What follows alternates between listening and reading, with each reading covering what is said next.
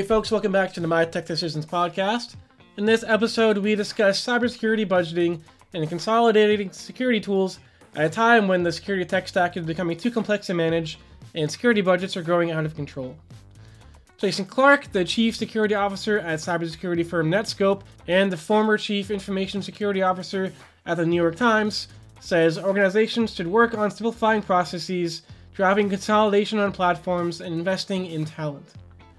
Before we get to Jason, here's a quick reminder that the podcast is available on iTunes, Google, and Spotify to hear weekly interviews with IT experts that can help you make the best decisions for your organization. And now, here's Jason Clark.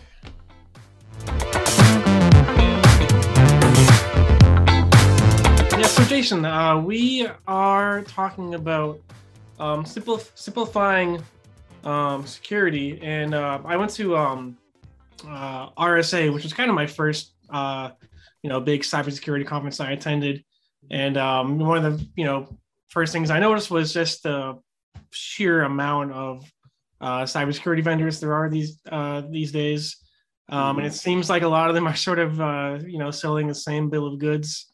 Um, so you know, how do you kind of sift through that and make sure that you're not you know investing in in too many products that are doing the same thing and keeping security at your organization simple? Yeah, uh, definitely it is a it is a big problem, right? The we have security is very fragmented. Um, what we've we've had, had happen is kind of people just you know inventing kind of the hey, there's this one type of threat or there's this one use case, and we're constantly trying to fill the gaps and fill the holes. And that is you know we've been doing that. You know the average Fortune 1000 has over a secure 100 security products now, right? And that's obviously it doesn't scale. Uh, the and the enemy of security is complexity. That's the funny thing right? It's like it's once you once something's so complex like how do you get all those signals? Because then part of security is to get the signal right into your kind of prevention and protection system. But if you have a hundred different things giving you signals and they're all deployed at different at different levels it becomes you know honestly a, a kind of what i call signal fragmentation um, because you have what's what's the brain what's the one brain of cybersecurity uh, and when I ask that to any any you know security leader, they're kind of like, oh, you know what? We don't really have like a one brain. It's our SOC. Mm-hmm. It's people. But that that in itself is is a little bit of a problem, right? So how do you cut through the noise? Um, is is really you you have to kind of figure out like what your foundational platforms are, and that's what the best programs do. They say, look, I you know I'm going to have my identity player. I'm going to have my endpoint EDR solution. I'm going to have my SIEM, which acts more like a memory, not a brain, right? It's like it's it's it's after the fact, and then I'm going to have my my network and, and, data security platform, or also kind of security service edge, right? This that's the new theme. It's those four kind of these foundational platforms, and then everything else is about integrating and automating between. And so I'd say the best programs don't go chasing these one-off use cases uh, unless, which does happen, it you know you you had an incident because of that one thing and your core platforms don't solve it or one of those one-off things become an audit finding of some kind and you have no choice right, right. Uh, but long run the goal should be to get your main core platforms to provide you that capability so if i do it it might just be for one or two years but ideally right i'm focusing on on my core my core platforms um, so how do you go about getting you know the best value? Um, you know when you kind of identify those those you know core platforms, and how do you get the best value out of them? Do you kind of look for you know um, ones that are heavily integrated with with other tools, or in you know what, what's the best strategy? Yeah, yeah, that's that's that's significant part of it, right? Is is that they are one they in in security you innovate or you die right? Like you, you, you, as a company, as soon as they stop innovating, because the threat and the, and the and the bad guys are you know are constantly innovating, you have to as well. So that's uh, part one. You, you if you go to a company that's that's private equity owned, um, you know, all of a sudden you have challenges because they're they're being squeezed to not to invest in R and D and not be innovating, right? So you that that that's one thing you look for. Second is that has to be to completely integrated and automating and really not a black box. You can't be a black box anymore. You have to be this solution that's ready to, to via API fit into everybody else and play well with everybody else. So that is those are those are kind of foundational things, right? Those two, if you get those two right, and everybody's playing well together, then you know you become your your team becomes the kind of glue that brings it all together, right? Yeah, so let's let's kind of good segue into my next question. Um, I know um, you know half the battle is finding the right tools to invest in, but um, you know this is something that we've been talking about for a while in cybersecurity is just the lack of skills um, and this, this, this talent gap. Um, so how do we kind of square those two? And you know, how do should we, you know, kind of focus more on on investing in the talent that is out there and, and less on tooling? Yeah. So you know, one of those simplifying operations, right, is is it, it, it is people. I think that we we're historically one we are, we're definitely you know understaffed and overworked right? And, and that's that's throughout all of security. And everybody's everybody's pretty stressed because the the problem keeps stretching. The attack surface keeps growing. The threat keeps getting better.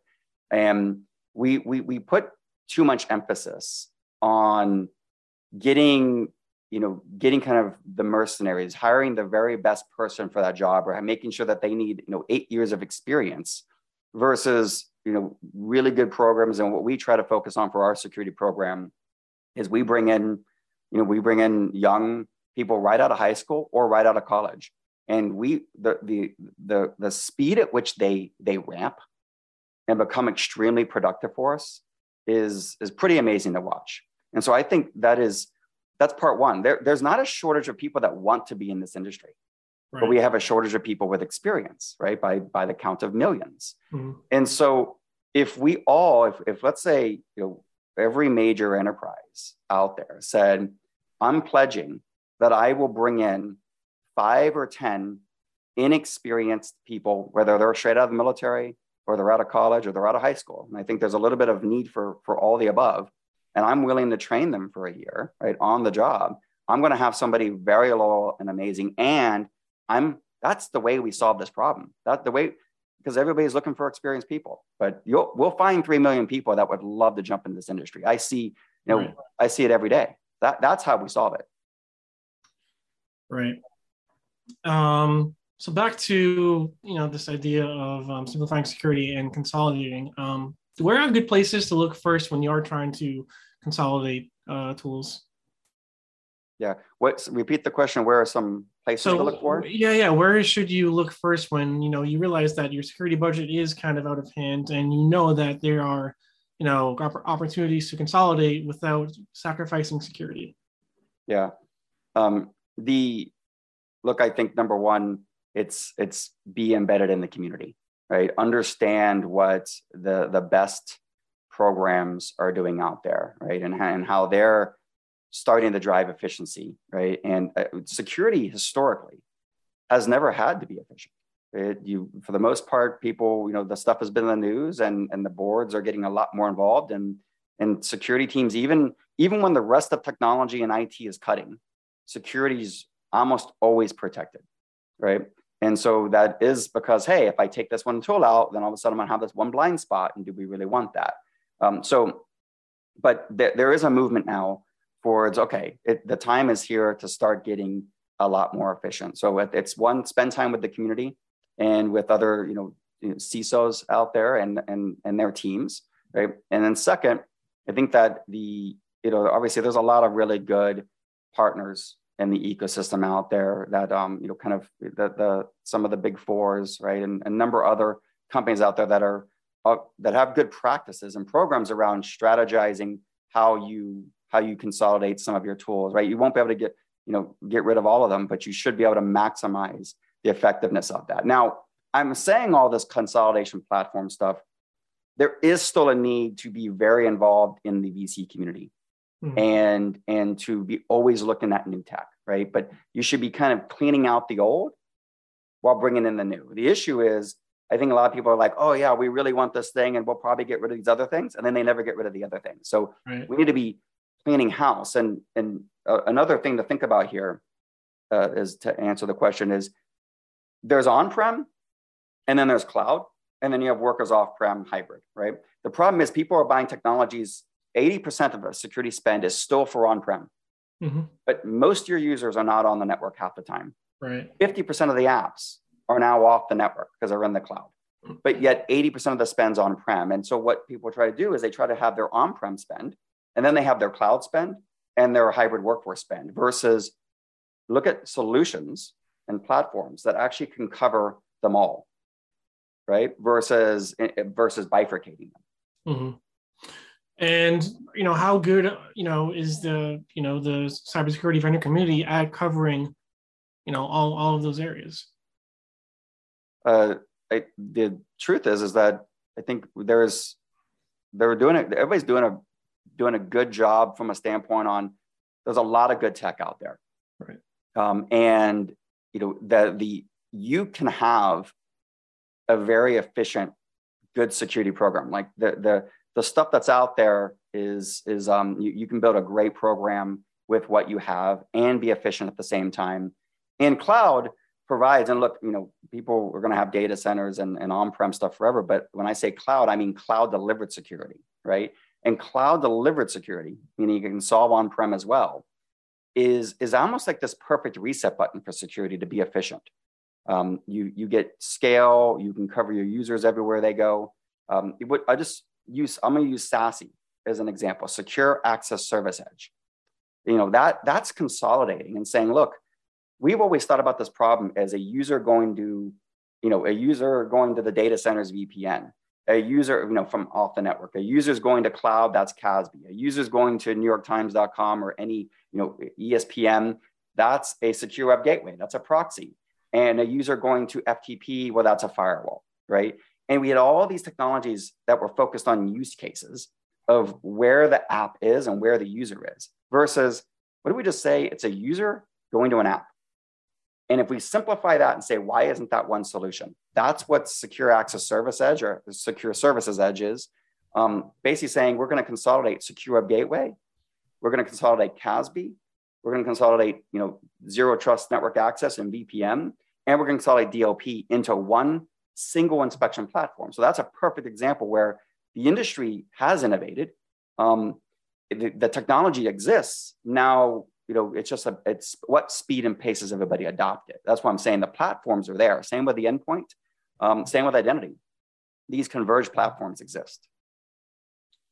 Um, back to your kind of, uh, you uh, mentioned, you know, the, your, your four uh, foundational solutions and the core of a good sec- security program. Can you uh, just outline those uh, again for us? Yeah, it is. Uh, so, so you think you're, you're SASE, element, right? Secure access services, as Richard just explained. That is basically network security and data security merged. Every egress of every user going to an app. Then you have identity and access management, right? That whole um, platform. And then you have, you know, your endpoint security, right? Protecting device security. And that's on the servers and, you know, that's that's your mobile devices and and the laptops, right? And then you have your your basically what your tools for your SOC, right? Or you know your SIEM and your SOAR solutions, right? Those four are you know when we're thinking about most of most security programs, that would be the four pillar pillar parts. Now, as soon as I have you know I, I need a bunch of application stuff. So if I'm a heavy tech shop where we're inventing technology, mm-hmm. I need also a platform that helps me shift left and get very good at you know building good secure code right? And i need api security so like a, a like a Noname Security. So you you will need to add things but i'm saying every enterprise whether they're tech or not it could be manufacturing could be a bunch of lawyers will need the four platforms i just said. Now depending on your industry you still have to add to that stack. Right. Um yeah it really answers the uh um, the questions I had to ask. Um, I, I did find um, something uh, interesting in in the you know the the PR pitch that that he helped set up this call. That you were the first ever uh, CISO at, at New York Times. That's right. Yep. I uh, yeah at a I think the age of I think I was 26 or 27. Um, wow. Way back, right? Moved to New yes. York. So what you know? What were the the those threats that you know journalists are are facing? As a journalist, I'm I'm genuinely uh, curious. You know, what are you know the threats that journalists face? Mm-hmm. um, I'd say you know it's it's it's definitely the you know the kind of the situation of the the you know the nation states right that if that you know when you're covering any any topics you know around them or surrounding them right uh, i think it's just it's it's it's uh who's who's giving you information that that you know is is is, is on background or behind the scenes mm. right that i'd say you know uh, again any any nations right would want specifically right? right and then you know i think that the new york times was a was an example where what had happened was the Boston Globe, which was obviously one of their one of their properties, um, had had lost a bunch of uh, basically all the credit cards, um, and and uh, and ten percent of people had had uh, canceled uh, with their credit cards um, through the Boston Globe. So that's what drove them saying, "Hey, we need to get you know we need to get serious about this." Right, right. That was I think that was like 2000. I think that was in 2007. Yeah, that was a while ago because I believe um, the Globe is now owned by uh, the owner of the Red Sox, which is which is funny enough. Yeah. Yes, um, that's that's yeah. right. As a as a Boston guy myself, I uh, I'm uh, yeah. keenly aware that uh, they're now state media. Um, great, yeah. awesome, um, cool, Jason. Uh, thanks very much. I, uh, I appreciate your time. Yeah, absolutely. It's been fun. Thank you.